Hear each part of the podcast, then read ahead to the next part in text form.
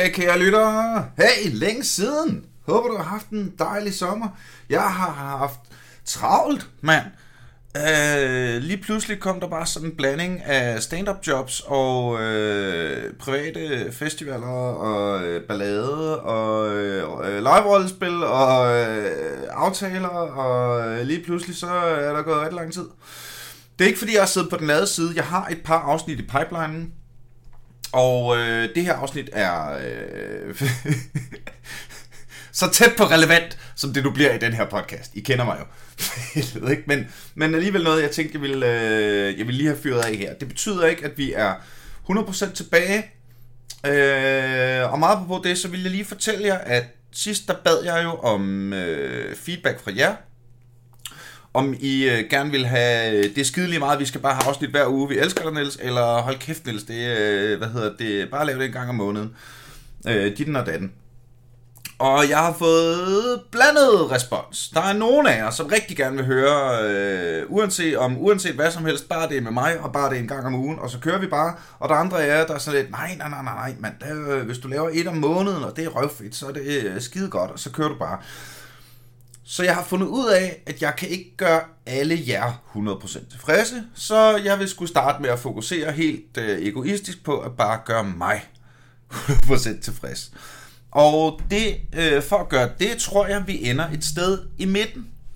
Fordi jeg kan godt lide at lave det her, og jeg synes, det er fedt at blive ved med at udkomme, men jeg kan også mærke, at en gang imellem, så bliver det sgu øh, stress i stedet for sjov at åh, nu skal jeg få fikset et eller andet afsnit, og så øh, hamfister jeg et eller andet, øh, bare for at øh, have en eller anden med et eller andet at snakke om og sådan noget. Og det synes jeg heller ikke er fedt. Så vi, øh, når vi kommer tilbage igen, det ved jeg ikke, hvornår vi gør, men det skal vi nok komme. Så når vi gør det, så vender vi tilbage til et stadie, hvor jeg uploader næsten hver uge. Men så lige en gang imellem, hvis øh, jeg har travlt med stand-up, eller, eller øh, der er noget andet i, øh, i verden, så, øh, så øh, hvad hedder det, øh, behøver jeg ikke øh, også gå ned og stress over det, fordi lad os være ærlige, jeg tjener slet ikke penge på det her podcast til, at det også skal være, til at det også skal være træls. det er et hyggeprojekt. Øh, hvad hedder det, øh, hvis I insisterer på, at I gerne vil have et afsnit om ugen, jamen så rekrutterer øh, tusind flere mennesker til at støtte på tier.dk, så kan det være, at jeg kan begynde at opprioritere det i forhold til at lave andre ting. Så det er altså sådan, vi rykker lige nu. Og det er egentlig ret fedt. Øh, fordi hold kæft, hvor nyder jeg at få øh, at høre fra jer derude. Det er simpelthen så dejligt, og jeg har øh, ingen planer om at, at ikke blive ved med at lave det her. Så længe der er nogen, der gider at snakke med mig, og så længe der er nogen, der gider at lytte, så hygger jeg mig i hvert fald rigtig, rigtig meget. Øhm, så det tror jeg sådan set var det. Og nu tilbage til underholdningen. Jamen, hvor fuck kom det fra, mand? Åh, oh, det er det samme hver gang. Hvis jeg bare vidste, hvad det var, jeg lige havde lavet. Jamen, så må vi bare håbe, den øh, optager undervejs. ja. Øh, ja, så jeg ikke ender med en til de der... Øh, ja, ja. Ej, okay, jeg har lavet næsten 200 afsnit. Det er kun gået rigtig galt to gange. Det er en højere stat end Københavns Metro. Det er en udmærket statistik, den kan jeg leve med. Mm. Så, øh, jamen, øh, øh, er du klar? Og sådan noget? Jeg er altid klar. Jeg er fuldt klar. Godt, øh, og nu fik vi jo ikke øh, nogen med.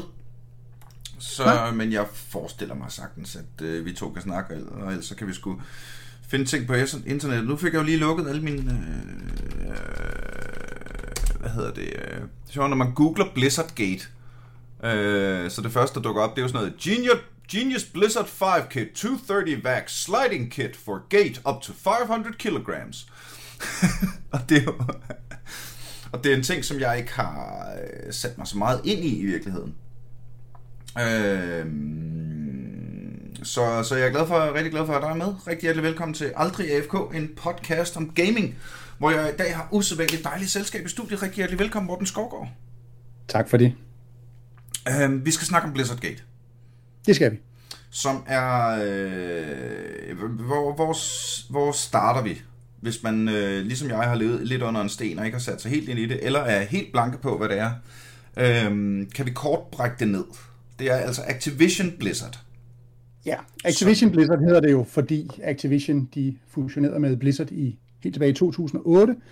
Øh, så man kan sige, det er ligesom begge firmaer, der er under skud øh, mm. af, skudlinjen, men det er jo sådan set primært Blizzard, fordi det her handler om, at, at øh, der har været der er kørt en, en undersøgelse af firmaet med FBI involveret, og det er det er, så vidt jeg husker, den kaliforniske Housing, Housing og Working Committee, eller noget af den stil, der simpelthen har lagt, lavet et søgsmål mod Blizzard for, for ulige behandling af deres medarbejdere igennem rigtig, rigtig mange år.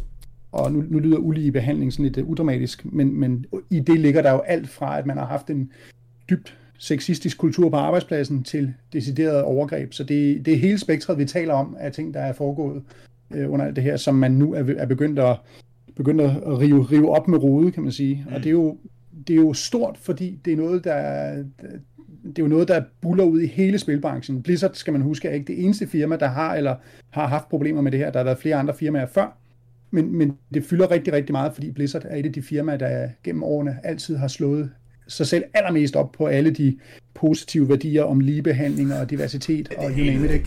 Det rammer jo selvfølgelig dem som ekstra hårdt som boomerang lige i skærmen, når, når sådan her sker. For helvede, mand. Ja. Det var det ikke nok med den der Warcraft 3 remake, altså?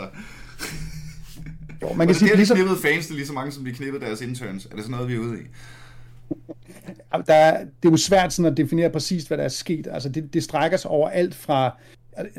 Det strækker sig over alt fra, fra decideret overgreb og, og psykisk terror på medarbejdere med, med, med navngivende spiludviklere og højtstående spiludviklere involveret i, den her, mm. i det her søgsmål, til, til alle de forskellige andre anklager og, og vidnesbyrd, der nu også kommer, fordi man kan sige, det der sker, når sådan noget her opstår, det, det glædelige, der sker, det er jo, at der er en rigtig, rigtig, rigtig stor mængde folk, som har oplevet alle mulige former for ubehageligheder, igen i hele spektret, øh, som lige pludselig nu kan mærke, at de ikke står alene, og så kommer alle historierne frem. Og der er mange, der undrer sig over, hvorfor, hvorfor kommer de historier først frem nu? Men det gør de jo selvfølgelig, fordi folk de nu kan mærke, at de har et fællesskab, og de har noget bundtræk, både, i, både juridisk, men også på sociale medier og i, og i kulturen som helhed. Og det, så er der jo selvfølgelig en, en trang til, at man, man får sin sag hørt. Og, og ja, jeg tror, der er mange... Samtidig mange, så også, hvis, altså det, det kræver sgu også noget, øh, hvis det nu er en, der er højere oppe i et hierarki, som du godt kan lide, ikke? Mm. Altså hvis du arbejder for Blizzard, så er du jo altså, højst sandsynligt en af dem, der bare har det vildt over at få lov til at arbejde for Blizzard, og godt kan lide dit job, og hvis der så er en højere oppe i hierarkiet, der er nederen, jamen, det, øh, kan man også ja, blive fyret det er jo det, der eller forbigået, hvis man, hvis man øh, råber for meget op, ikke? Ja, og det er lige præcis det, der er centralt at huske på. Når nogen de sidder, altså vi har også haft det med, med MeToo-bølgen, der er rigtig mange, som er mm. modstandere af, af forskellige årsager, som tror, at det bare handler om personlige hævntogter og korsfæstelser af folk, men, men det er jo ikke rigtigt. Altså det, det, det handler om, er jo, at der er nogle folk, der har siddet med nogle oplevelser og noget information i så lang tid, og har været så sygt bange for at, for at offentliggøre det, eller sige noget om det, fordi, fordi de folk, som de har, har, har inkriminerende oplysninger på, de kan ødelægge ikke, ikke blot deres arbejdsliv, men også deres personlige liv på alle mulige måder. Ikke? Mm. Og, og jeg tror, det for dem, der ikke har været i den, den situation, det har jeg heller ikke selv, heldigvis, men det kan være rigtig, rigtig svært at forstå, tror jeg, hvor, hvor vildt den angst, folk kan have, når de sidder i den her situation. Lad os sige, du sidder og, har, og du gennem flere måneder har oplevet en, en, en chef lægge an på dig, eller, eller give dig nogle muligheder, hvis du gjorde, udførte visse tjenester osv. Ikke? Det, det, hvis du ikke selv har prøvet det, så tror jeg, det er sindssygt svært at sætte sig ind i, hvordan, mm. hvordan, hvordan det sådan tager på, på både psyken og, og modet og viljen til at gøre noget ved det. Ikke? Så jeg forstår godt, at rigtig, rigtig mange folk de har behov for at komme frem med det, både i den her sag, men også i alle mulige andre sager. Ikke? Mm. Så det, det, det, man kan sige, det er det, der sker. Det er jo et altså, kæmpe, altså, jeg, kæmpe... Jeg, jeg, jeg er jo lige nu, uh, as we speak-agtigt, i gang med første sæson af The Boys, så jeg fatter det godt. Ja, det er, det er også fantastisk serie. og skal vi ikke lige i den uh, sammenhæng lige få det ud af verden, lige nævne elefanten i lokalet, inden vi kommer alt for godt i gang. Grunden til, at øh, det er dig, der er gæst her, det er, at du for nyligt blev øh, interviewet til en artikel. Var det sådan, øh, det er... Danmarks Radio. Danmarks Radio, ikke? Øhm, øh, hvor du blev bedt om at udtale om det her, og du sagde nogle, nogle fede ting. Jeg kan anbefale at linke til artiklen. Jeg tror også, man kan finde, hvis man bare googler lidt, Morten Skovgaard, det er Blizzard, øh, så videre, så videre. Øhm, så grunden til, at vi har dig med, er, at du jo har en form for insiderviden. Du er i hvert fald det tætteste på insiderviden, jeg lige kan hive ud af røven i mit netværk til at lave min podcast. ja, man kan sige, det der, der er en primær berettelse, for lige nu, lige nu har vi jo igen igen, igen, en situation, hvor der sidder, hvor to mænd sidder ja, og, og det var det, jeg ville frem til. Og en masse kvinder, og det, ja. den elefant kan vi også lige få ud af rummet, fordi Det det, det er jo selvfølgelig også bare... Øh, men men det, det er jo dels et udslag af, at, at det her er noget, som det kan være rigtig, rigtig svært for kvinder at stille sig op og tale om, fordi de jo ikke typisk har været i, i, i nogle magtpositioner i spilbranchen. Øh, det har jeg sådan set heller ikke, men jeg har været rigtig, rigtig tæt på, på lige netop det firma, det drejer sig om her, og på en masse andre firmaer, som også har haft lignende problemer, og, og så har jeg kan man sige, arbejdet som journalist i spilbranchen i, i hen mod 20 år, så jeg har oplevet lidt af hvert i tidens løb, ikke kun hos Blizzard. Faktisk stort set ikke rigtig noget hos Blizzard, men hos rigtig mange andre firmaer, jeg har besøgt. Så du siger, øh, den skal vi lige vende tilbage til. Jeg kan øh, også lige sige, at jeg er jo, øh, hvad hedder det, det ved I godt, de faste lytter, ikke? At det er det, er det, der, det der med at få, jo sejere mennesker, jo sejere gæster, jo travlere er deres kalender. Sådan helt generelt, ikke? øh, hvad hedder det? Jeg har faktisk prøvet at række ud til, øh, til nogle kvinder, der øh, kunne være relevante for det her, men jeg har simpelthen ikke kunne finde nogen. Og så tænker jeg, så er det vigtigt at få, få taget snakken. Og så hvis der sidder nogen lyttere derude, der enten selv eller kender nogen, øh, så øh, kvinder, som ville være relevante at tage lige specifikt den her Blizzard-snak med, så vil jeg mægtig gerne høre fra jer, og eventuelt snakke mere med dem. Men nu var det altså lige Morten, der var, øh, der var øh, ja, tilgængelig. Lige i den her kontekst. Så, og det er du jo øh, også fordi du... Så hvad er det, du har lavet for Blizzard? Jamen, jeg har arbejdet for Blizzard ved nogle enkelte lejligheder. Jeg har fotograferet, jeg har arbejdet som freelance-fotograf mm. i mange år, og jeg har fotograferet deres, øh, flere af deres e-sportstævner i, øh, i Europa, og så havde jeg et år, hvor jeg også fotograferede BlizzCon, deres store årlige fanarrangement, for dem. Jeg har været over fotograferet det forskellige gange for, for, for mit eget og andre danske medier, men der, der var et år, hvor jeg fik opgaven for dem. Mm. Øhm, og det var faktisk det år, hvor der, hvor der skete en del af de ting, der er kommet frem i, i, i den her retssag. Blandt andet, det var i 2010, så vidt jeg husker. Og der, øhm, det var blandt andet det år, hvor hvor der var der efter sine på det hotel, hvor alle holder fest bagefter, øh, Hilton, lige ved siden af Anaheim Convention Center, hvor BlizzCon foregår, der var jo The Cosby Suite, som, som, som ifølge den her retssag var et sted, hvor, hvor visse spiludviklere hos Blizzard skulle have holdt adskillige ret vilde fester og inviteret nogle af alle de her unge cosplayere, øh, dem, de, de typisk kvinder, der er rigtig mange kvinder, ja, ja, kommer og klæder sig. Der er også mænd, der gør det, men det er nok ikke dem, der har været inviteret, hvis jeg gætter rigtigt, øh, til at komme og holde fest med dem i det her værelse, hvor der så måske kan have været foregået forskellige ting, det må man antage. Og, og, og man kan sige, lige, lige det er et meget godt eksempel på, også noget vi kommer til at vende tilbage til, tænker, at Blizzard har jo, ud, ud over at de altid har slået sig op på de gode værdier, så har de jo også altså i den grad nyt en rockstjernestatus i spilverdenen, specielt efter de udgav World of Warcraft i mm.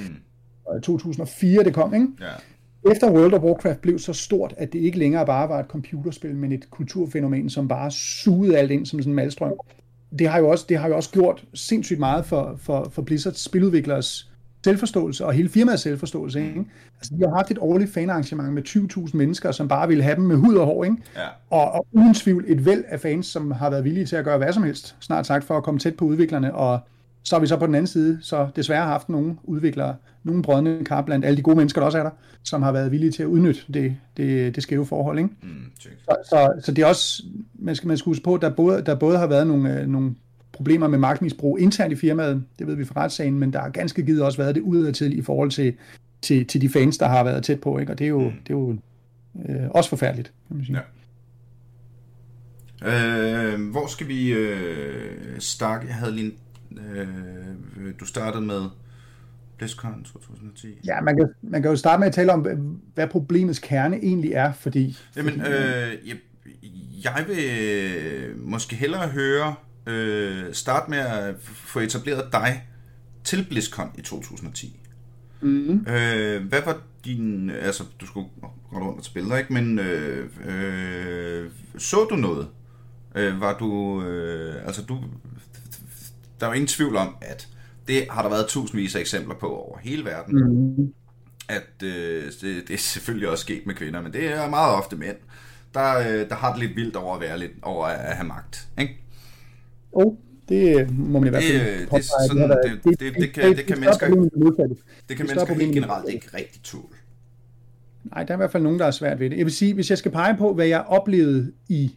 Jeg oplevede to ting, øh, sådan, sådan helt eksplicit på BlizzCon. Der var meget, altså igen, der skal man jo huske, at når man render i sin privilegerede position og bare er inviteret over og freelance-fotograf, øh, og, og når man i øvrigt arbejder som fotograf, er man sindssygt meget inde, inde i sin boble, så der er jo mm. vanvittigt mange ting, jeg ikke ser omkring mig i min jagt på billeder og, og med at løbe rundt fra sted til sted. Ikke? Altså, man taber sig jo fame 2-3 kilo, når man løber rundt på sådan tre dage der, ikke? Jamen, øhm, tog du nogle billeder af nogen, der blev grabbed by the pussy? For eksempel. Nej, der var, jeg, jeg har noget, og, det, og det er jo heller ikke det. Det er jo heller ikke de Nej. fysiske ting, der er problemet. Det, det er ting, du kan opleve i alle mulige andre sammenhæng her. Men her har det mere været stemninger og publikumsadfærd og de Mm. spiludviklere, der sidder i de her store øh, diskussionspaneler. Og der er en, en specielt fra 2010, som, som er begyndt at komme, øh, jeg forudsagde her for et par uger siden, at den vil begynde at blive populær på Twitter og lignende, og ganske rigtigt, så er den dukket op overalt. Og det handler om, at der er en, øh, på et tidspunkt er der en kvinde, øh, der stiller sig op, en World of Warcraft-spiller, der stiller sig op i spørgerækken til, til et panel bestående af højstående Blizzard-udviklere. Og så spørger hun øh, for et kæmpestort publikum, altså vi taler jo i, i hvert fald 5-10.000 mennesker, ikke? så spørger hun, øh, hvor hun, hun, hun starter med at sige, jeg er vild med alt det, I laver med World of Warcraft. Jeg er også vild med, at I har rigtig mange stærke kvindelige figurer i spillet. Men jeg tænkte på, kunne vi ikke, kunne vi ikke få nogle kvindelige figurer, der ikke lignede, ligner nogen, der er trådt lige ud af et Victoria's øh, Secret-katalog, undertøjskæden Victoria's Secret, ikke? Mm. Og det spørger hun jo sådan helt straight up om, og, og, og det er jo selvfølgelig en reference til, at, at mange specielt de kvindelige figurer i, i World of Warcraft og Blizzards universer generelt er jo mm. temmelig seksualiseret. Og, og på den, den gang var det jo et virkelig relevant spørgsmål, og man, man hører lige, jeg står næsten lige ved siden, siden af en og fotograferer, ikke hende, men op mod panelet, og man hører lige uh, en masse kvinder råbe sådan, yeah! Og så hører du bare en flodbølge af buråb, som, altså forestil dig, at du sidder inde i parken i, i, og ser en fodboldkamp, mm. og Brøndby går på banen. Det var lidt den der knusende fornemmelse, ikke? Øhm, at, men i publikum, det, var, det publikum, der buede helt sindssygt. Og derefter... Vi skal fandme have vores pixelpatter. Ja, vi vil gerne beholde vores male power fantasies, ikke? Uh, men, men det, der så sker bagefter, det er, at, uh, at en af udviklerne, Alex Afrasiabi, som jo er en af dem, der er nævnt specifikt ved navn i det her søgsmål, for at have opført sig temmelig ja, det, det er et navn, der går meget igen, når man læser om det på internettet. I hvert fald, ja, og han er den første, der besvarer det her spørgsmål, og, og begynder bare at sidde og gøre grin med det. Og de andre udviklere, de sidder sådan og fumler lidt rundt, øh, og, og kan ikke rigtig finde... Selv J. Allen Brack, der lige er gået af som direktør for Blizzard, han sidder yderst til venstre i det panel. Han, der er ikke nogen af dem, der rigtig kan komme med et svar. Øh, de sidder og joker lidt og siger, jamen så hiver vi bare nogle kvinder ud af et andet katalog og høhø, ikke? Og de er totalt afvisende, og hun, hun øh, kigger bare lidt, og så går hun, ikke? Og jeg kan huske dengang, at øh, altså jeg stod midt i det og tænkte, hold kæft, hvor var det vildt. Altså den der reaktion fra publikum. Jeg, jeg kan ikke sige hvad, præcis, hvad jeg tænkte dengang, men i dag tænker jeg, hold kæft, hvor det har været vildt for hende mm. at opleve den reaktion fra først publikum og så udviklerne. Og så dernæst, hvor må det også have været vildt for de spiludviklere, der sidder deroppe. Altså, der, sidder, der sad også gode folk i det panel. Ja, der er ingen, der vil kalde Alex Frasiabi for en god mand, efter det, der er kommet frem. Mm. Men flere af de andre, der sidder der, uh, uh, vil, vil jeg betegne som gode mennesker, det jeg kender til dem. Og jeg tror simpelthen også bare, at det er et spørgsmål om, at der sidder nogle, nogle super PR-styrede spiludviklere, som ved, hvad de må svare, og hvad de skal svare, og de skal for alt i verden ikke gøre noget, der kan provokere publikum. På, den samme, på samme tid, så har man med BlizzCon, og Blizzards publikum til World of Warcraft specielt, er jo super nådeløse. Ikke? Altså hvis de ser det mindste, de ikke kan lide, så straffer de hårdt. Og, og folk, altså en flok på 10.000 mennesker, der sidder og råber, ikke? det kan fandme tage pipet fra enhver. Mm. Så jeg tror, også, jeg tror også lidt, det der skete i det panel, det, det var, at de simpelthen bare frøste op. Altså de, hvad fanden skal vi gøre? Og jeg tror, jeg tror, de tænkte, lige der, tænker jeg, der skulle I have grebet den og skulet jeres publikum og sagt, det der, det er fandme ikke i orden, hun stiller et reelt spørgsmål. Det var ingen af dem, der gjorde. Og det kan man sige, det er en af udviklerne, Greg Street. Han har senere været ude her for nylig og, og beklage, at han ikke gjorde det, ikke? men det er også lidt, ja ja, det kan du godt beklage nu, men altså, hvis du først bliver opmærksom på det nu, hvor, det, hvor sagen er en kæmpe stor historie i medierne, så, altså, ja. så er undskyldningen er sådan lidt flad, ikke? Men, men det, det er et meget godt eksempel på den dynamik, der er til et arrangement som BlizzCon, hvor en del af de her ting er sket. Der var et andet eksempel, hvor jeg mener, det var fra samme år, hvor, hvor øhm, vores skuespillerinde Felicia Day, hun sidder i et, et panel, hvor folk spørger, hun, hun har lavet en, hun lavede en webserie, jeg har glemt, hvad den hed, The Guild, mm-hmm. øh, om blandt andet World of Warcraft, øh, hvor hun sidder i et panel, og så, så, øh, så på et tidspunkt, så, så er der også en spørgerække, hvor der er en, en gut, der stiller sig op og spørger, So Felicia, does do the dra nu skal jeg sige, does the carpet match the drapes, spørger han. Jeg vil ikke udpensle her, hvad, mm. hvad det er slang for, men det kan de fleste nok regne ud, og hun, altså, og hun forstår ikke spørgsmålet lige først, mens folk de sidder og råber og hujer, og så spørger hun en, en af dem, der sidder på panelet ved siden af sig, og så får hun sådan det der helt vildt chokerede udtryk, som jeg faktisk fik et billede af, fordi det var, og det var sådan en helt absurd situation, ikke? Og hun sidder, hun sidder og kigger lidt, og så svarer hun lidt til højre og venstre, og får afværet dem lidt humor, og så forsvinder det igen, ikke? Men det er også bare et godt eksempel på den der, altså sådan latente sexisme, der bare ligger i, i alt. Og igen, man skal huske, det er enkelte, enkelte spader blandt publikum, der forårsager det her, ikke? men der er rigtig mange, der går med på det. Og det, det er altså voldsomt, når man, når man står midt i det. Jamen, det er, jo ikke, det er jo ikke noget nyt, at der er sgu et forkvaklet øh, kvindesyn i sådan gamingbranchen, og, og jeg, jeg, jeg tænker på, altså, jeg forestiller mig ikke, jeg, jeg, jeg forestiller mig, fordi jeg sidder på mit pishøje kulturhest i mit woke, øh, i mit øh, skide woke ekokammer her, ikke?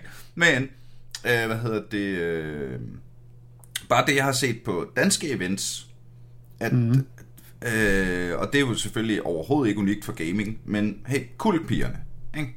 Mm. Eller, ja.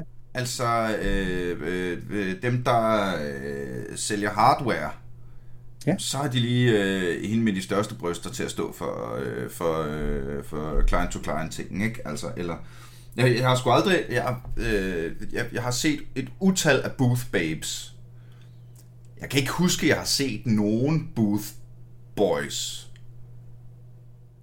Nej, altså de, altså, de skal... Jeg flot, tror, de flot, flotte mænd, der er hyret for at stå i Ej, ikke særlig meget tøj og sælge gamerstol, ikke? Altså, jeg har været på E3-spilmessen i, i Los Angeles sådan, hen mod 10 gange eller sådan noget. Og der har lige været på enkelte gange, hvor der er nogen, der har prøvet at være sådan lidt tongue-in-cheek med et par, med et par flotte mandlige modeller, der er stået sådan lidt let på klædt, ikke? Mm. Men, men ja, altså det er, jo, det er jo heller ikke rigtig med til at løse problemet jo, fordi så er du bare, så er du bare seksualiseret mænd, øh, og det er også lidt, ja, altså nice try, men det er ikke rigtig ja, det problemet. Der er, jo, altså, der er jo bare en ting med, at det er, det er et, det er en, vi, har, vi har også snakket meget om det her i podcasten. Jeg skal prøve ikke at, tage for meget langhand på det samme emne, og prøve at holde, holde øh, øjet på bolden, der lige er Blizzardgate i den her kontekst. Ikke? Mm. Øh, det var bare lige for at, øh, at gentage nogle af de pointer fra tidligere afsnit, øh, de afsnit, der har været relevant i forhold til det, at det, det, er, sgu, det er sgu bare en ting. Og det kan man ikke, øh, hvad hedder det, øh, betvivle eller fornægte. Ja, det er der mange, der forsøger at gøre, men det må ja. man sige. Altså, der, det er jo, der, der, der, er, der er sgu for bare, bare for mange anekdotiske beviser på det modsatte. Og det betyder jo selvfølgelig ikke, at hele branchen er fuldstændig råden to the bottom, og som, som du siger, der er selv mange gode mennesker. Men det er bare en ting. Øh, og det er jo så også en ting, der sådan popper op jævnligt, ikke? Altså, der kommer sådan øh, hvad hedder det, øh, det er noget med, at der kommer sådan en pandemi hver 100 år, ikke? Men der virker det som om, at cirka hver 4-5 år, der kommer der sådan en øh, Gamergate var den første, ikke? Der kommer sådan en reckoning der, der... Ja, ja, ja, og nu Blizzardgate. Ja. Øhm, ja. Hvilket jo kan finde mening, fordi det er også noget, der fylder enormt meget i, i resten af samfundet, ikke? Så det mm. selvfølgelig kommer gamerverdenen, når der er så mange mennesker, der er involveret i den, både som forbrugere og udviklere og publishers osv., jamen så afspiller det selvfølgelig også resten af samfundet. Ikke? Mm-hmm. Øh, Man kan men, sige. Men hvor er det vildt, at, at det alligevel skulle være altså de største, der var de værste på en eller anden måde, men det giver jo ret fin mening i det, du siger, at de var jo rockstjerner, mand.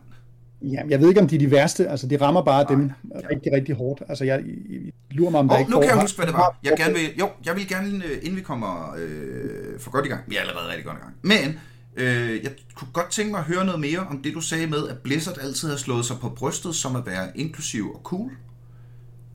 Fordi ja. det er ikke noget, jeg har lagt mærke til i mine dealings med Blizzard.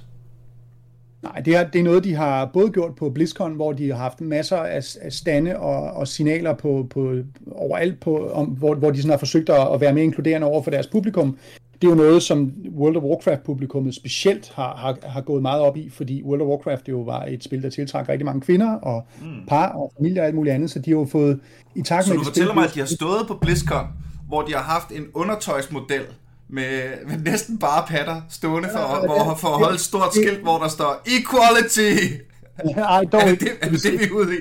Så det lyder lidt Booth Babes, er, Booth Babes er ikke noget, Blizzard i, i, har benyttet sig af, så vidt jeg ved. Oh, altså det, det, du har set, hvis du har set halvnøgne kvinder på BlizzCon, har det været egen fri vilje, ja, mere eller mindre i hvert fald. Check, check. Hvor det har været Men det, så, det, har så det har været mere skjult, ikke? Det har været, mens de har ja. slået sig på brystet og holdt de store skilte op, så er de sådan pillet skiltene ned, når publikum ikke og pressen ikke kigger, og så er de øh, til sig som Ja, altså det vil sige, hvis, de har, de har haft nogle budskaber om, og, nogle, og nogle, nogle kerneværdier i firmaet, som de bare har haft virkelig, virkelig svært ved at overholde. Mm. Og det, det tror jeg skyldes en lang række ting. Altså for det første, at der selvfølgelig har været, været en, en eller anden struktur til stede, som har, har, har givet, gjort det muligt for visse udviklere at, øh, at udnytte der, øh, misbruge deres magt, mm. og at der samtidig også har været en tendens til, at man har dækket over dem. Altså det er, der er sådan et element af Old Boys Club over det. Ikke?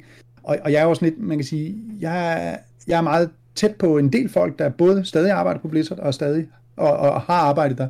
Så jeg har jo for længst krydset over fra at have et professionelt forhold til dem, til også at kende rigtig mange af dem personligt. Mm. Og jeg, jeg, jeg er glad for at kunne sige, at jeg ikke kender nogen af dem, der er, der er udstillet i de her sager personligt. Jeg, jeg har stadig en, en tro på, at dem, jeg kender godt, er, er gode mennesker. Øhm, øhm, men, men, øh, men man kan sige, at der har i hvert fald været den der uhensigtsmæssige struktur til stede, selvom de stadig har forsøgt at drive firmaet efter kerneværdierne. Mm. Da Activision så kommer ind over i 2008, kan man jo godt mærke på både Blizzards kommunikation og på deres spiludgivelser og, og på alle de fyringer og alt muligt andet, andet, der har været, at de er blevet presset mere og mere og mere. Og det er jo heller ikke noget, der, det er, det er ikke noget af det, der er med til at skabe et godt arbejdsmiljø, at firma mm. bliver presset. Man kan se på deres udvikling, udviklet, eller man kan se på deres udgivelser, at de bliver ringere og ringere. Altså selv World of Warcraft begyndte at snuble. De lavede en, de lavede en, en reissue af, af Warcraft 3 her, var det sidste år, som også bare faldt helt ned på maven. Ikke? De havde lanceringen af, at Diablo 3 var også en katastrofe, og det tog dem jo helt over ret op på spillet. Ikke? Og, så, og så kulminerede det hele, altså før, før det her skete her til sommer, så kulminerede det hele efter min mening med hele den affære med ham med Hearthstone-spilleren uh, Blitz Chung i 2019. Hvad? Fortæl, en, fortæl lidt om det. Jamen, det var ham, spilleren fra, fra Hongkong, professionel e-sportsudøver fra Hongkong, der efter, jeg kan ikke huske, om det var under eller efter en kamp, han, han, han holdt et skilt, så vidt jeg husker, holdt en skilt op med nogle, med nogle slagord. Det var, det var lige der, hvor, hvor, Kina, hvor der var kæmpe stor kontrovers med Kina og Hongkong, og hvor demonstranter blev holdt nede og alt det her. Ikke? Og der havde han et skilt, hvor han ytrede sin støtte til Hongkong. Og der gik Blizzard, altså der valgte de med den forkerte side af historien, som man vil sige på engelsk, ikke? fordi de jo gik ind og og, og, og censurerede ham og, og, og begyndte at køre en, en, en straf, straf på ham. De sanktionerede ham simpelthen, fordi det er jo selvfølgelig mod deres retningslinjer at køre politiske budskaber og det ene og det andet. Men der kunne man også bare godt mærke, at de har et kæmpe stort kinesisk marked, de skal tage vare på. Ikke?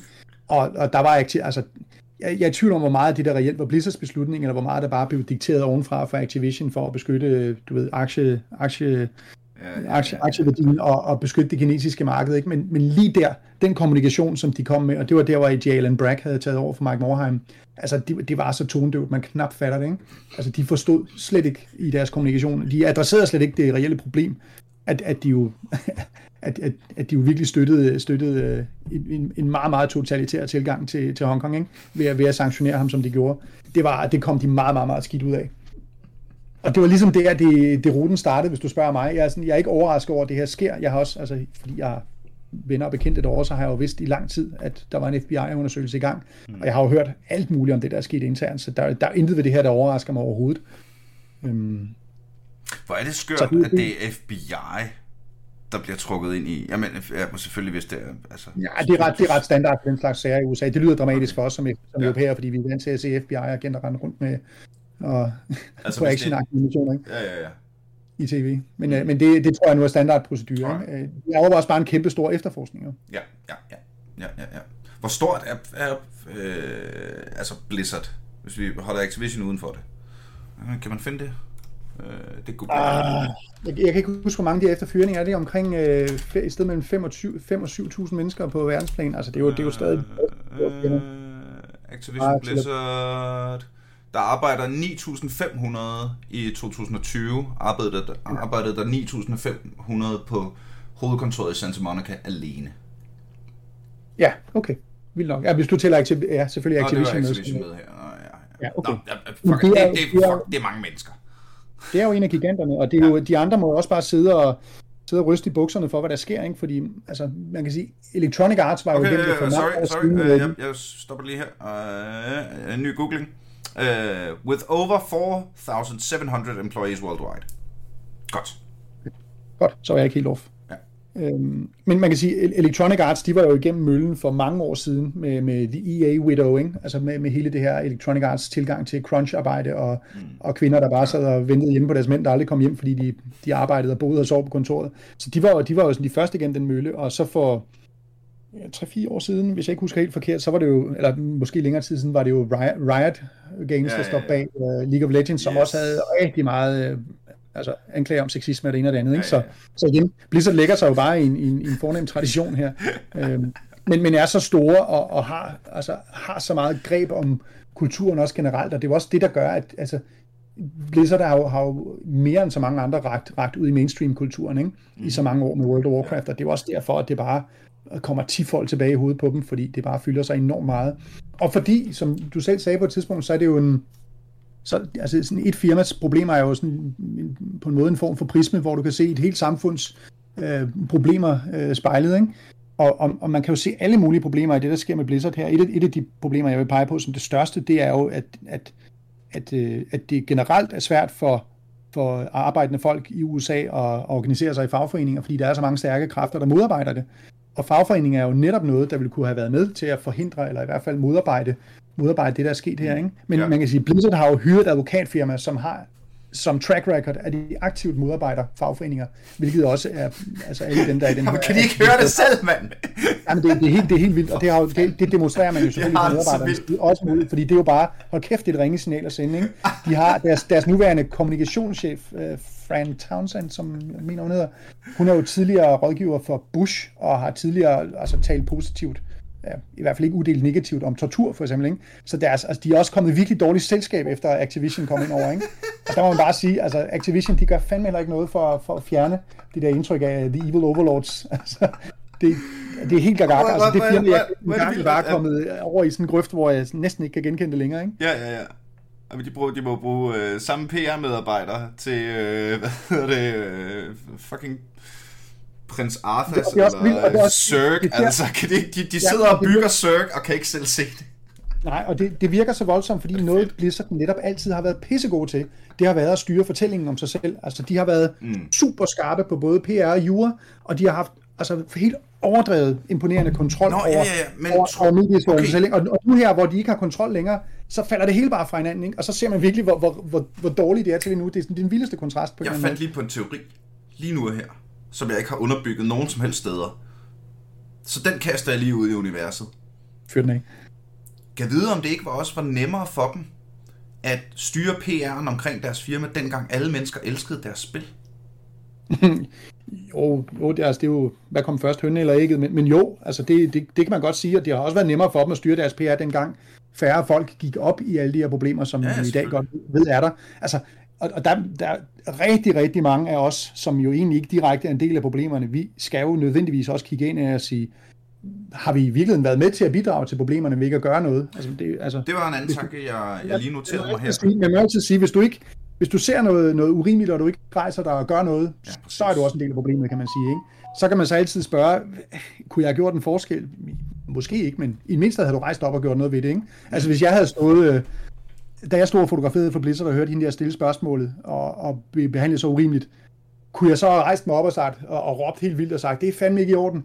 Det kunne jeg godt, men det havde formentlig betydet, at jeg nok var blevet fyret fra min chance på stedet, øh, og aldrig var kommet til BlizzCon igen, og i øvrigt ville ingen have hørt mig, fordi det hele larmede så sindssygt meget, jeg havde ikke nogen mikrofon. Men du ved, så det er sådan lidt, øh, ja, altså egentlig i i dag tænker jeg, jeg vil gerne have gjort noget, om ikke andet, skulle jeg måske have gået over til hende og sagt, hey, ved du hvad, det var fandme uncool det der. Det, det var der så forhåbentlig andre, der gjorde, ikke? Men du ved, der, der er hele tiden et eller andet, når man, når man står som en privilegeret person og har været med til det der, og set alt det her gennem i tidens løb. Hvad, hvad har man egentlig været med til at, øh, til at videreføre, ikke? Og, og der er ikke, at det skal tænkes som sådan nogle voldsomme arvesynd, og at man skal tage alt muligt på sine skuldre, men jeg synes at, i hvert fald, at man som minimum bør reflektere over, hvilke ting man, man, man måske kunne have gjort bedre, eller hvilke ting man ikke har set dengang, som man er blevet lidt klogere på i dag. Det, det er sådan set det, jeg vælger at få ud af det og sige, hm, Ja. Det, lige der, der, ja. der er jeg måske lidt klogere, end jeg var for 10-15 år siden. Ikke? Ja, og det er vi jo, det er jo hele, det, det er jo, det synes jeg, at den proces, det virker som om, at verden er i gang med at gennemgå. Nu. Ja, og det er mere smertefuldt for nogen end for andre, fordi der er også mange, der nægter at gennemgå den proces, ikke? fordi der er mange, der, altså alt bliver jo skrevet ind i en stor kulturkamp for tiden, ikke? Og, og du nævnte selv uh, wokeness og så videre, ikke? og det er jo, altså, hele, hele den her kolossale kulturkamp, som folk pisker det op til, mm noget, noget der i virkeligheden bare er, er, er altså helt basal menneskelighed og forståelse af, hvad, hvad lige rettigheder og lige værd og frihed og sådan noget egentlig vil sige. Mm. Altså, der, der er bare mange, der har et virkelig forkvaklet forhold til det, fordi de aldrig har, har levet med andet, og, og jeg forstår simpelthen godt, at der er ældre generationer, altså ældre end mig, jeg bliver 47 om lidt, øh, mm. så jeg er jo sådan en mellemgeneration, ikke? men generationer i min og generationer op efter, jeg forstår godt, at man har svært ved det, fordi det har ikke været den verden, man selv har, er vokset op i og har levet i og haft sit arbejdsliv i og dannet sin personlighed og identitet i. Jeg forstår godt, det er smertefuldt for mange af de folk at indse, at, at det her det er et problem i en moderne verden. Men, men det betyder bare ikke, at det ikke er et problem. Altså, der er mange, der har travlt med at forklare de her problemer, og det er jo ikke det, er ikke det rigtige at gøre. Man er, man er nødt til ligesom at, at sige, mm. der, der er altså kommet nogle ting frem i lyset, og, og det handler ikke nødvendigvis om de her store hævntogt og wokeness-kulturens overtag over, over alt, hvad I holder kært, alt, hvad I er kært det, det handler simpelthen bare om, at der er nogle mennesker, der aldrig nogensinde er blevet hørt, og at der er nogle mega dårlige strukturer, som skal nedbrydes for, at man kan genopbygge nogle gode arbejdspladser af det. Og, og i den sammenhæng vil jeg jo så også sige, at der, der er også mange, der på den modsatte side siger, Blizzard er lortefirma, brænd hele lortet ned og se, hvad der kommer ud af asken. Øh, og det er jo sådan den helt modsatte, altså ja. bare fuldstændig kompromilløst. Det er jeg heller ikke tilhænger af. Altså, jeg, jeg, jeg, jeg er sådan lidt, øh, det er sådan et dilemma for mig lige nu, fordi jeg sidder og tænker, hvad vil jeg gøre, hvis jeg aktivt spillede et Blizzard-spil lige nu, eller hvis jeg aktivt stadig havde et spilmagasin og skulle skrive om den. Det synes jeg er et reelt dilemma, fordi det er jo et problem, som man skal skrive om, øh, men, men hvor meget vil man egentlig give firmaet af dækning på Nå, deres... ja, jamen det er måske et... Øh... Hvis, hvis de stadig ikke har fået løst problemet, Ja, og jeg har jeg sidder og kigger på det og tænker, ja ja, Bobby Kotick fra altså Activisions øverste chef har været ude og signalere en hel masse bla bla bla, ikke? men altså erfaringen viser også bare, at der ikke bliver gjort noget ved det, og så længe de har det, det advokatfirma, de har koblet på, altså det, det, det er lige før, jeg vil sige, det, er, det burde næsten være nok til, at man i sympati bør lade være med at støtte Blizzard-spil lige nu, indtil de, indtil de smider dem på porten, ikke? fordi det er fandme ikke i orden. Jamen, Øh, der er og også, så- øh, så, så er det måske øh, værd at snakke videre om her, som, hvad har det så betydet, at alle de her ting er kommet ud? Hvad har den her retssag betydet indtil videre, og hvad vil den betyde for Blizzard i fremtiden? Jeg sidder her på GameWorldObserver.com, der er en artikel om alt det her, hvor der står Kirk McKent, som er editor-in-chief på The Gamer, Uh, we are going to stop covering Activision and Blizzard games until there's some real change and this gaslighting bollocks ends. We'll cover the ongoing news regarding the current story, but we won't be covering the games. Det er lige præcis den der gaslighting, han, øh, han hun, jeg ved ikke, hvad det var, adresserer så fint. Og det, og det er jo det, der er problemet. De, altså, stop med den her gaslighting. Stop med at forsøge at forvide og manipulere med virkeligheden og, og gøre det, og flytte, flytte fokus fra de reelle problemer. Ikke? Det er jo det, altså alle, alle vil have lige nu. Ikke? Øhm, men man kan sige, på noget det der med at opfordre til en total boykot af firmaet, det løser jo heller ikke nogen problemer. Fordi Nej. jeg havde en lang diskussion med en ven forleden, og, som, som sagde, hvis vi bare boykotte lortet, vi skal ikke støtte det overhovedet. Så siger jeg, ja, jo, men altså, det løser bare ikke problemet, fordi det, en boykot er jo ikke noget, folk nødvendigvis lærer noget af. Det, det vil bare resultere i, at en masse folk bliver fyret. Ja. En masse folk bliver fyret, både gode og dårlige folk. Og de gode folk kan forhåbentlig finde et arbejde et andet sted, men de dårlige folk, de fortsætter også et andet sted, og har ikke nødvendigvis lært noget af det. Altså det, der skal ske, er jo en, en virkelig, virkelig altså effektiv proces, hvor man får ryddet op i, i, i, i de strukturer, der tillader folk at gøre det her, at man, at man, at man får opbygget en kultur i et firma, hvor, hvor folk ikke bliver betragtet som stikkere, hvis de angiver medarbejdere for at opføre sig krænkende eller upassende eller decideret øh, laver overgreb. Og det, det, det tror jeg har været en stor del af problemet, at folk har siddet har siddet med den der isolerede fornemmelse af, at de føler sig som nogle, sådan nogle stikker og meddelere, og, og føler sig mm, altså, virkelig, virkelig meget mindre værd, fordi de, de bliver tvunget til at gøre det her. Ikke? Og det er jo det, der gør, at folk ender med ikke at gøre det, fordi, fordi det på- ligesom om anklagen bliver kastet tilbage mod dem selv på en eller anden måde. Ikke? Og det er jo helt vildt at forestille sig, at det, det er foregået formentlig siden firmaet start i 90'erne. Ikke? Det er der meget, der tyder på. Altså igen, jeg tror, at Blizzard gjorde rigtig, rigtig meget rigtigt dengang, og der er siddet, altså men, mennesker er jo sjældent øh, 100% assholes, men, men de har gjort rigtig meget dengang, men, men de har bare heller ikke rigtig været gode nok til at, til, altså til at tage hånd om alle deres medarbejdere, og det er jo det, er jo det klassiske problem med HR-afdelinger, at, at øh, der er mange, der tænker, at HR-afdelingen skal, er til for at beskytte øh, medarbejderne, ikke? men ofte ender HR-afdelingen jo så desværre mest med at være til for at beskytte firmaet, og, og det lader til, at det har været en stor del af problemet i, i forbindelse med Blizzard her i de seneste mange, mange år. Altså, og mange, mange år taler vi måske et eller to årtier, ikke? Shit, mand. det er min fortolkning af det, men og ud fra hvad jeg sådan også fornemmer på folk, jeg kender derovre, og hvad jeg læser rundt omkring, ikke? men det, mm. det tror jeg ikke er helt skævt. Og det er jo, hvis du, hvis du sidder og har et problem i et kæmpestort firma, og din HR-afdeling ikke vil lytte til dig, øh, dine medarbejdere, du, du, du frygter, at dine medarbejdere vil fryse ud, enten af angst for, at de selv ligesom bliver, involveret i det, hvis, hvis de støtter dig, og du, du frygter, at dine chefer vil ødelægge dit arbejdsliv og dit private liv og, og smadre dig fuldstændig, ikke? Både, både, både psykisk og, og fysisk for den sags skyld. Ikke? Der kan jo sagtens også have været, været, været fysiske overgreb involveret, det ved vi ikke. Men jeg forstår bare godt, at folk de kan sidde der og, og, og brænde fuldstændig sammen og føle sig utrolig mindreværdige som mennesker. Ikke? Mm. Og når så de får muligheden for nu at komme ud med det, så skal det fandme også ud. Ikke? Det, er, det er jo glædeligt, at folk får mulighed for at få det ud i, i en større bevægelse, men det er fandme heller ikke glædeligt, at de har skulle sidde med det så længe. Vel? Hvad med øh, advokaterne, deres, deres modadvokater? Er det, øh, øh, kommer lawsuitet fra øh, sådan et, et øh, hvad, det, hvad det, de kalder det? Er det sådan et, øh, en masse mennesker, der er stået frem, og så i samlet flok? Nej, altså der, der Active Blizz Walkout er jo, er jo mere en bevægelse, som, som lige nu skaber, sætter pres på Blizzard ved at de er organiseret her i, i slut juli. De havde en dag, hvor alle bare... Men der er- Og så har vi, så har vi retssagen fra den kaliforniske stat, ja. og derudover, og det er interessant, det er, at nogle af Blizzards øh, aktie, aktieindhaver, de har også lagt sagen mod Activision Blizzard for at tilbageholde oplysninger om alt det her. Så, så der er jo, altså, igen, der er, altså, det var virkelig tænkt konspiratorisk, men der har jo været noget cover-up, noget cover-up internt hos uh, Blizzard, men hos Activision Blizzard har man jo simpelthen også bare formået at holde det her fuldstændig under radaren for alle aktiehaverne, og der, der ved jeg i hvert fald, har læst et eller andet sted, der, er en, der også er en retssag i gang nu. Og det er interessant, fordi, fordi Blizzard havde jo J. Allen Brack, som jo har været direktør i de seneste, de seneste år, som jo ligesom også har haft en ansvar for en del af det, men han er jo blevet overladt et ansvar. Det er jo ikke, man skal også passe på med, at han er jo i høj grad det, man kalder en fall guy, ikke? Ja. Altså ham, ham, der bare må gå som naturlig konsekvens af det her, ikke? Men, men og han har muligvis også en del af skylden i en, en del af tingene, men ikke... ikke, en, ikke en entry fragger, om man vil. ja, ja, fuldstændig. Du skal bare løbe ind og tage så meget opmærksomhed, prøve at tage en to-tre ud med dig. Ja, ja, ja, ja fuldstændig. Altså, man kan sige, Mike Morheim, som jo har været, været direktør lige siden firmaets øh, stiftelse tilbage i starten af 90'erne, han har jo også et ansvar, han var jo ude for, han har jo, han har jo lavet andre ting i dag, men han var jo ude for nogle uger siden med, med, med sådan en længere tweet. Der er sådan et format, der hedder, hvad hedder det, tweet long eller et eller andet, hvor du kan lave lange, længere beskeder, du kan på Twitter, hvor han skrev nogle beklagelser og undskyldninger osv., men også lige, ja, jo jo, det, det er fint nok, men det er også det er fuldstændig omkostningsfrit for dig at skrive det nu. Ja. Ikke? Altså man også lidt, det er sådan too little too late, tænker man, når man læser. Jeg har stor sympati for den mand, og jeg synes, han er, jeg synes det er vildt, hvad han har, hvad han har bedrevet, og, og hvor meget godt... Jeg har fra det her, faktisk. Ja. Uh, harassment and discrimination exist. They are prevalent in our industry.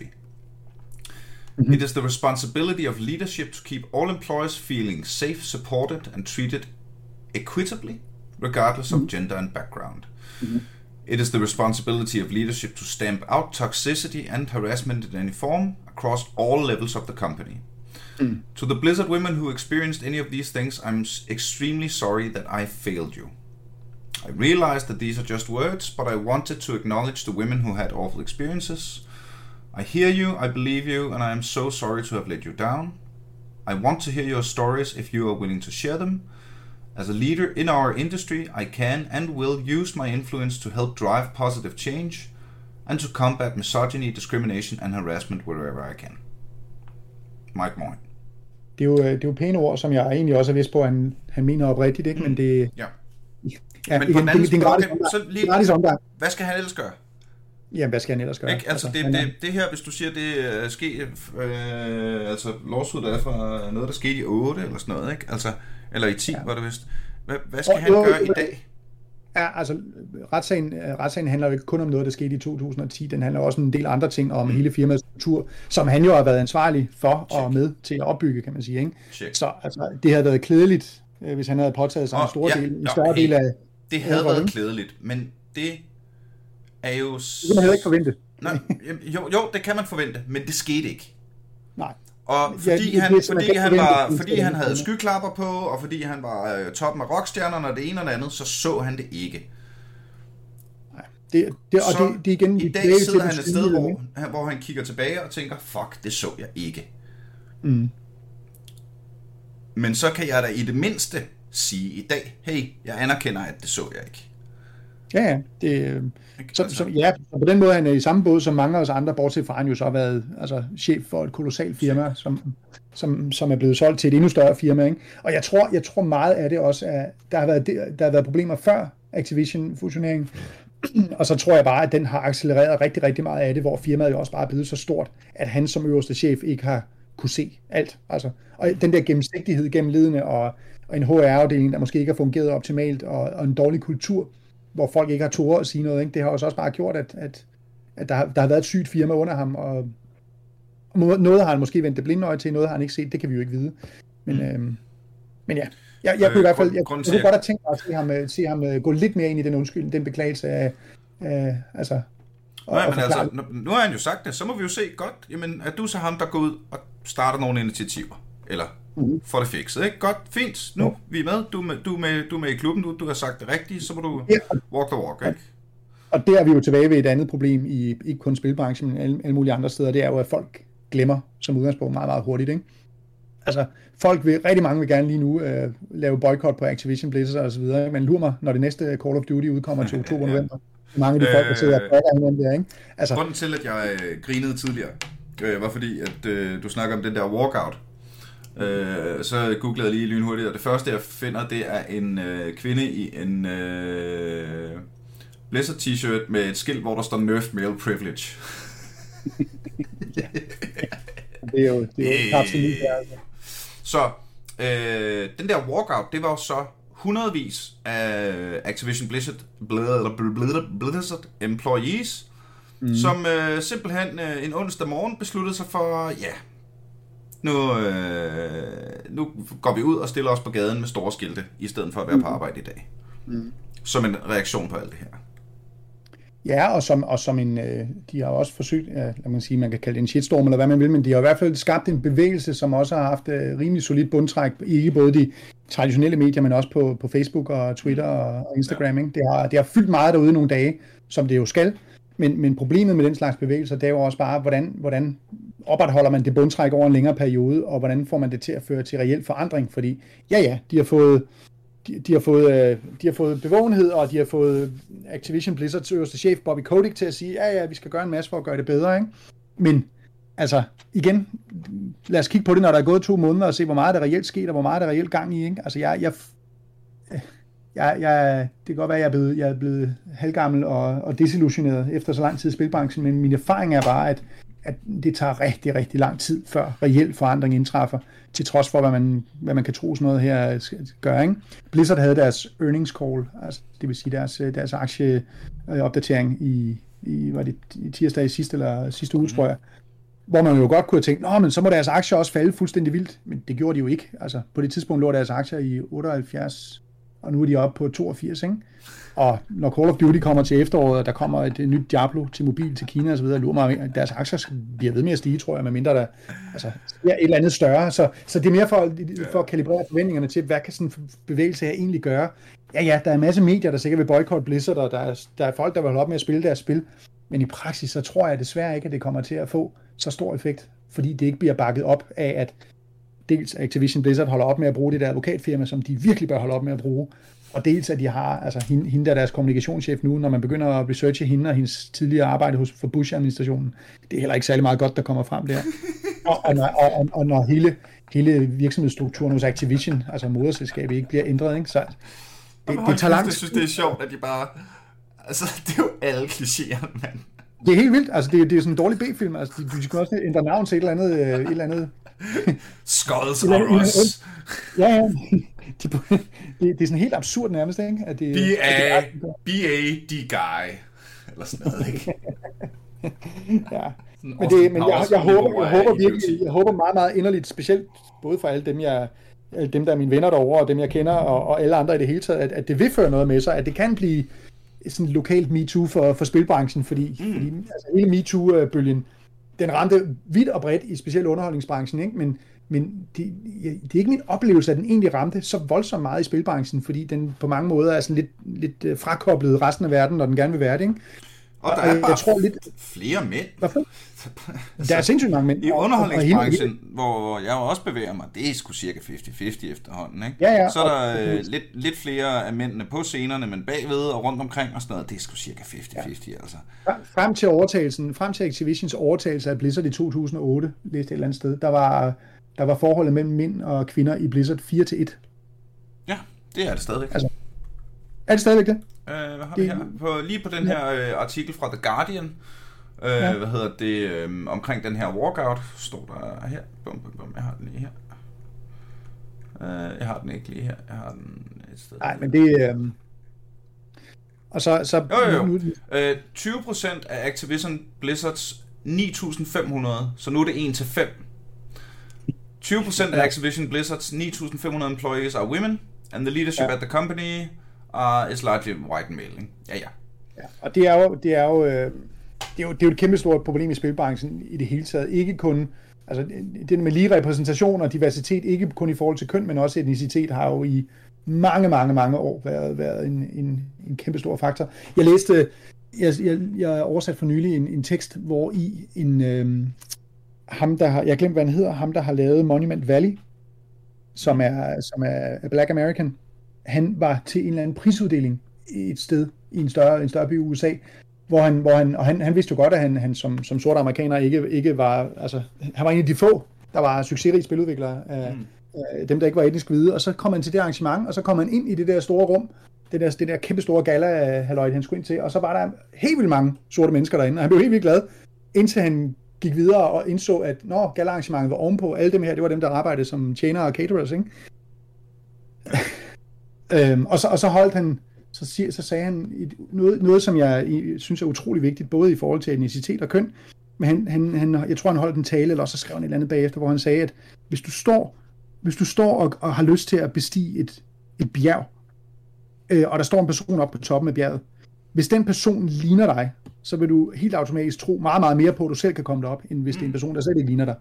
Og det synes jeg egentlig er en utrolig fin analogi i forhold til, hvorfor det er godt med større diversitet og repræsentation generelt.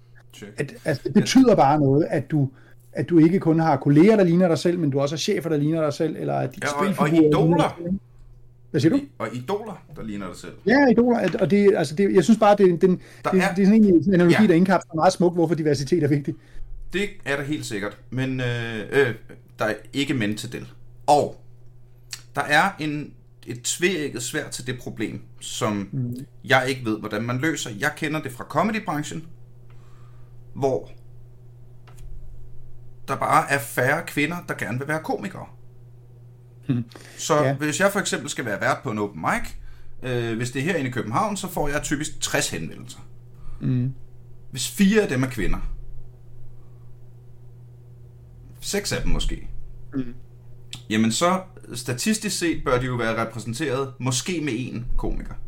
Ja, men så, Hvis så her, går, vil, her vil den nysgerrige person så sige, okay, men hvor, hvor, hvor langt skal vi så tilbage i alder, før de strukturelle problemer begynder at opstå? Man ved for eksempel fra den rytmiske musik, som jeg jo også beskæftiger mm. mig en del med, der ved man jo, at, at, at der er et udbredt problem, at unge piger, skråstrej kvinder, i teenagealderen, du ved, sådan noget typisk ja, teenagealderen. Ja.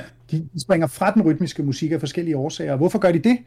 Det handler dels om, at, øh, at der er andre ting, der begynder at optage dem, at, at undervisningen og mulighederne måske er for meget rettet mod drenge, at, øh, at de ikke har nok idoler på scenerne at, at se op til igen. Er der nok nogen, hvor de tænker, at det her kunne blive mig? Så det er, jo, det, er jo sådan, det er jo sådan helt felt af problemer, men, men i rigtig mange tilfælde, så starter det jo allerede fra barnsben og i, i teenagealderen. Og det er jo i høj grad også det, man skal kigge på i spilbranchen. Altså, det, det er jo heldigvis noget, man har fokus på i dag, at, at, at undervisning i programmering og alt muligt andet også skal henvende sig til piger, og ikke bare ja, være sådan noget og, og synes... nørdet ingeniør til drenge. Ikke? Men Nå, det tager bare, ja. meget af det her tager bare en generation at komme igennem, eller yes. flere. Altså. Og den generation er jo, altså, det var, det var bare for at sige, det er også i gang.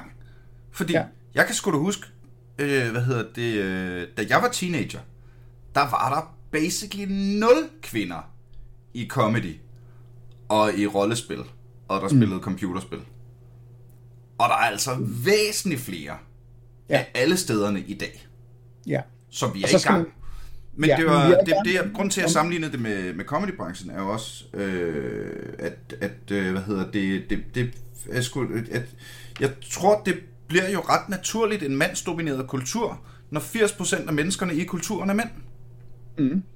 Ja, det går, ikke, det går nærmest ikke Hvis du går ned på netcaféen, eller hvis du går ind i øh, altså øh, øh, e-sports øh, foreningerne rundt omkring i landet, selvfølgelig er der kvinder, men der er bare flere mænd. Ja, ja. Altså, og så kan vi så begynde at finde ud af, øh, hvad hedder det, øh, diskutere, hvorfor det så er. Min kære ja. roommate, som er øh, kvinde og gamer, fortalte mig øh, for nylig, hende skal også have lavet et afsnit med øh, her lige om lidt faktisk. Glæder jeg til det. Hun er sød. Øh, som fortalte mig, at hun blev meget, meget tidligt fanget af alle de der bip-bip-spil og alle de der ting. Mm. Øh, og, øh, og lysende blink og så videre. Og det gjorde hun sammen med, med hendes øh, drengevenner i den der alder. Men så da køn begyndte at blive en ting, så kunne hun godt se, okay, alle de andre piger, de holder op med at give det her, og drengene mm. synes, det er mærkeligt, fordi jeg ikke er en af dem. Mm. Og hvorfor det så sker, det skal, du, øh, skal vi jo finde en øh, kulturantropolog og lave et helt andet afsnit om. Det ved jeg ikke. Ja, ja, ja, der kan det bare for at sige, der er, der, bliver... der er noget, ja. ikke? Altså, der sker noget. Jo, men helt sikkert. Og, og det handler også om, hvordan, hvordan altså, hvis du vil sådan se det sådan et helt basalt billede, at du har to banehalvdele, den kvindelige og den mandlige, ikke? og der er bare for mange kvinder, der bliver tvunget til at spille på den mandlige banehalvdel hele tiden, ikke? med alle de problemer, det, indfører, det, mm. det medfører, ja, ja. i stedet for at man holder op med at se det som to banehalvdele, men mere forsøger at få, få, få blandet det hele noget mere sammen. Ikke? Jamen, jeg kan da huske det i, øh, hvad hedder det, da, da jeg var 19 år gammel, der var jeg pædagogmedhjælper. Og jeg blev ansat, fordi jeg kunne spille rollespil med børnene, ikke? Jeg blev ansat, fordi jeg kunne spille fodbold med børnene. Det, der kan du se. Øh, men der var altså også en, og, og jeg var en af de eneste mandlige pædagoger, mm. øh, og, og der var bare sådan en ting med, okay Nils, nu tager du drengene enten ud og mm. spiller fodbold, eller ind og spiller rollespil, og så tager vi pigerne ud i køkkenet og bager boller. Ja. Men det, altså jeg har, jeg har selv en datter, der, der, der skal til at starte i skole nu, hvor man hvor har haft en dejlig børnehave og alt det der, men du kan også se mange af de der strukturer. Der er visse ting, drengene gør, og visse ting, pigerne gør. Så igen, det handler om at gå helt tilbage og se, hvad, altså, hvad er det, der sker med de her kønsopdelinger i en relativt tidlig alder. Og det er jo noget, alle, altså alle, vi, der har involveret de her ting, bør, bør alle sammen på. kan game. Ja, ja, præcis. Min, min datter slås heldigvis med, med live-rollespilsvær og ja. spiller, spiller computerspil og hele lortet, ikke? så der er ikke noget der. Men, øh... så hun er kulturelt programmeret?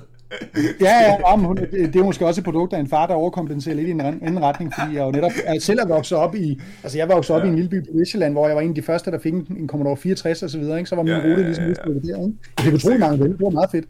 Men, men, men det, det er bare interessant at se på, hvor meget det har ændret sig, ikke? Og, og hvor meget man så også selv kan være med til, og det er jo også kernen i det her, at ja, der, der, der, er, en bevægelse, siger, øh... der er en bevægelse i gang mod noget rigtigt, men man kan heller ikke bare læne sig tilbage og sige, at de gør en masse godt arbejde derovre. Man er jo fandme, man er jo pinedød nødt til at kigge på sig selv og sige, hvad kan jeg gøre? Altså, hvad Jamen, kan jeg gøre, hvad vil jeg gøre, og hvad føler jeg mig forpligtet til at gøre? Det så bør alle vi så gøre? Hvis vi nu siger, at øh, Boycott Blizzard øh, ser fint ud på, øh, på skiltene og på hashtagsene, men i virkeligheden løser det ikke en skid, og for det andet, så gør vi det jo ikke. Sådan globalt set nok til at reelt skabe en forskel. Øh, hvad er det så, man som lytter af den her podcast, for eksempel, kan gøre? Jeg sad, der var faktisk en her, en af mine bekendte her, for, her i form, der stillede mig det samme spørgsmål her i formiddag, så jeg har ikke noget at finde ud af det. Jeg ved ikke, om man kan støtte Activision, hvad hedder det, Active Blizzard Workout, eller hvad den hedder. Mm. Jeg ved ikke, om man kan støtte den med underskriftindsamling eller tilkendegivelser noget, noget sted. Og, jeg, og jeg, selvom man kunne, så er jeg også måske bange for, at det vil være lidt for sent, fordi den jo ligesom har mistet, mm. mistet sådan, den, din, sin største styrke nu. Ikke? Ja, ja, og det er lige der, jeg kommer ind og når at samle den op. Ja, ja, ja, præcis. Det er samme lige relevant som sædvanligt. You know, you know you like it jeg, tror, jeg tror altså, man, kan, det, er jo, det er jo op til den enkelte at vælge, hvad man vil gøre. Altså, man kan godt vælge at sige, at man boykotter, man lader være med at spille Blizzard-spil, og lade være at læse artikler om dem, og lade være med at give dem nogen opmærksomhed, og, og håber, at man kan være med i en større bevægelse, der gør det. Men, jeg synes, man skal gøre det igen, Erfaringen er også bare, at når enkelte personer gør det, så har det lidt mere at miste det mister lidt sit drive, og det har ikke rigtig så stor effekt, og når enkelte personer ligesom sidder og prøver det lidt, og de ikke rigtig kan føle, at de med til noget, så ender de tilbage med at spille det næste spil, der kommer fra dem. Ikke? Ja, ja, ja. Øh, men, synes men det, det, man skal... det er svært, hvis folk kan holde det og så videre. Ikke? Øhm, ja, ja, og så kan man sige, de andre ting, man så kan gøre, det er, det er måske at kigge lidt ud over det og sige, det her handler ikke kun om Blizzard. Det fylder rigtig, rigtig meget lige nu, men det er jo overalt omkring os. Også her i Danmark. Så måske i stedet, i stedet bruge det til et springbræt og sige, hvad kan jeg i mit personlige og, og arbejdsmæssige, professionelle liv gøre med det her? Hvad kan jeg bruge det til? Hvad kan jeg blive klogere på? Ja. Kan jeg som, som chef for mit firma øh, gøre noget bedre for mine medarbejdere, som jeg ikke har været god nok til, eller kan jeg behandle min øh, kone bedre? Kan jeg behandle mine børn bedre? Kan jeg behandle mine venner bedre? Kan jeg gå ud i mit lokalsamfund? Er der, er der et eller andet behov derude i mit lokalsamfund, som ja, jeg med mit skillset kan løse? Ikke? Jeg, tror, jeg tror i vid udstrækning, jo mere jeg tænker over det, at, at, det, det er i virkeligheden det, man bør bruge det til, fordi det er også en måde at bruge energien konstruktivt på. Ja. Altså, bruge det som springbræt for, for selv at være med til at, til at, til at, at, at, at at styrke den her forandringsproces. Ikke? Ja, mega. Øh, der er i hvert fald brug for, at folk gør noget, i stedet for at bare læne, læne sig tilbage og gøre ingenting i håbet om, at øh, nogle andre gør det, eller sidder og brokser over, at nogen gør det. Det hjælper bestemt ikke noget. Så det, det tror jeg vil være mit budskab i hvert fald. Det, ved du hvad, det er kraftet med en bombshell. Ja, det, det ikke er en bombshell, det er kraftet med en bombshell. Det burde være den store åbenbaring. Det burde ja. være rimelig åben. Nej, men... det, ved du hvad, jeg skulle ned med den. Øh, hvis du, øh, hvis du synes, det her er nederen, så øh, gå ud og øh, help fight the good cause, ikke? Ja. Og det er jo, altså, det skal man hvordan også huske, det, hvordan du mange, finder mange, din egen vej til, at det ja, og jeg tror, der er mange, der sidder, når man siger sådan noget, og tænker, ja, fandme, gud vil jeg, og det, det er ikke mit ansvar, og hvad kan jeg egentlig gøre? Men, men du, man kan jo faktisk gøre ret meget, specielt hvis man er en person, der bruger de sociale medier meget. Gå ind på et hvilken som helst øh, opslag på Danmarks Radio, eller TV2, eller Berlingske Tiden, eller alle de andre medier, og, og finde et opslag, der handler om en kvinde, der har, der har fortalt om en mand, tag Nasser Carter, eller hele, hele sagen med Morten Østergaard fra Radikale. Altså gå ind og kigge det opslag, og se mængden af galle fra ikke kun mænd og kvinder, der bare sviner dem til, og victimblamer dem osv. Ikke? Gå ind i de opslag og skriv en kommentar. Det er nederen, og det føles som, som om du bare hælder det ned i et sort hul. Men jo flere, der gør det, jo flere, der, jo flere, der ligesom er med til at sige, det der, det er fandme ikke i orden, og vi støtter dig, øhm, jo bedre. Altså, det er jo en af de rimelig små ting, man kan gøre, og det kan godt være, at det i situationen ikke føles som om, man bidrager med særlig meget, men når nok gør det, så, så, så vil det gøre en forskel. Det er, man, det er man i hvert fald nødt til at tro på, at det gør. Eller start din egen podcast om gaming, lav 200 afsnit, og når du når til nummer 177, så... Ej, vi har snakket noget lignende før. Det var mere bare for at prøve at sige uh, tusind tak, fordi du havde lyst til at være med, Morten. Det, det var jeg fandme glad for uh, med alle dine uh, uh, gode tanker og specialistviden. Hvis jeg man håber, skal følge lidt mere med, hvad I, uh, følge lidt mere med i dig og det, du render og laver, hvad skal man så gøre? Åh, oh, jamen så skal man... Øh, jeg har jo sammen med min firmapartner René et lille firma, der hedder Character, hvor vi, vi oversætter computerspil til dansk. Det har vi gjort i utrolig mange år, og så øh, udgiver vi forskellige ting. Og det kan jeg godt sige nu, vi er ved at, jeg sidder lige nu og er ved at oversætte på en roman. Oversætte en roman, om, øh, som baserer sig på Terraforming Mars-universet. Terraforming Mars var et brætspil, der kom for nogle år siden, som blev en kolossal succes, og vi lavede den danske version af brætspillet, som også blev en kæmpe stor succes. Og så tænkte vi, hey, vi skal sgu også lige oversætte bogen, fordi det er da der er der nok nogle folk, der gerne vil læse den. Det sidder jeg og arbejder på nu, og den bliver udgivet til efteråret, så det glæder vi os rigtig meget til. Yes, jamen øh, sådan. Så hvis man øh, har mod på det, øh, så skal man bare google sig frem.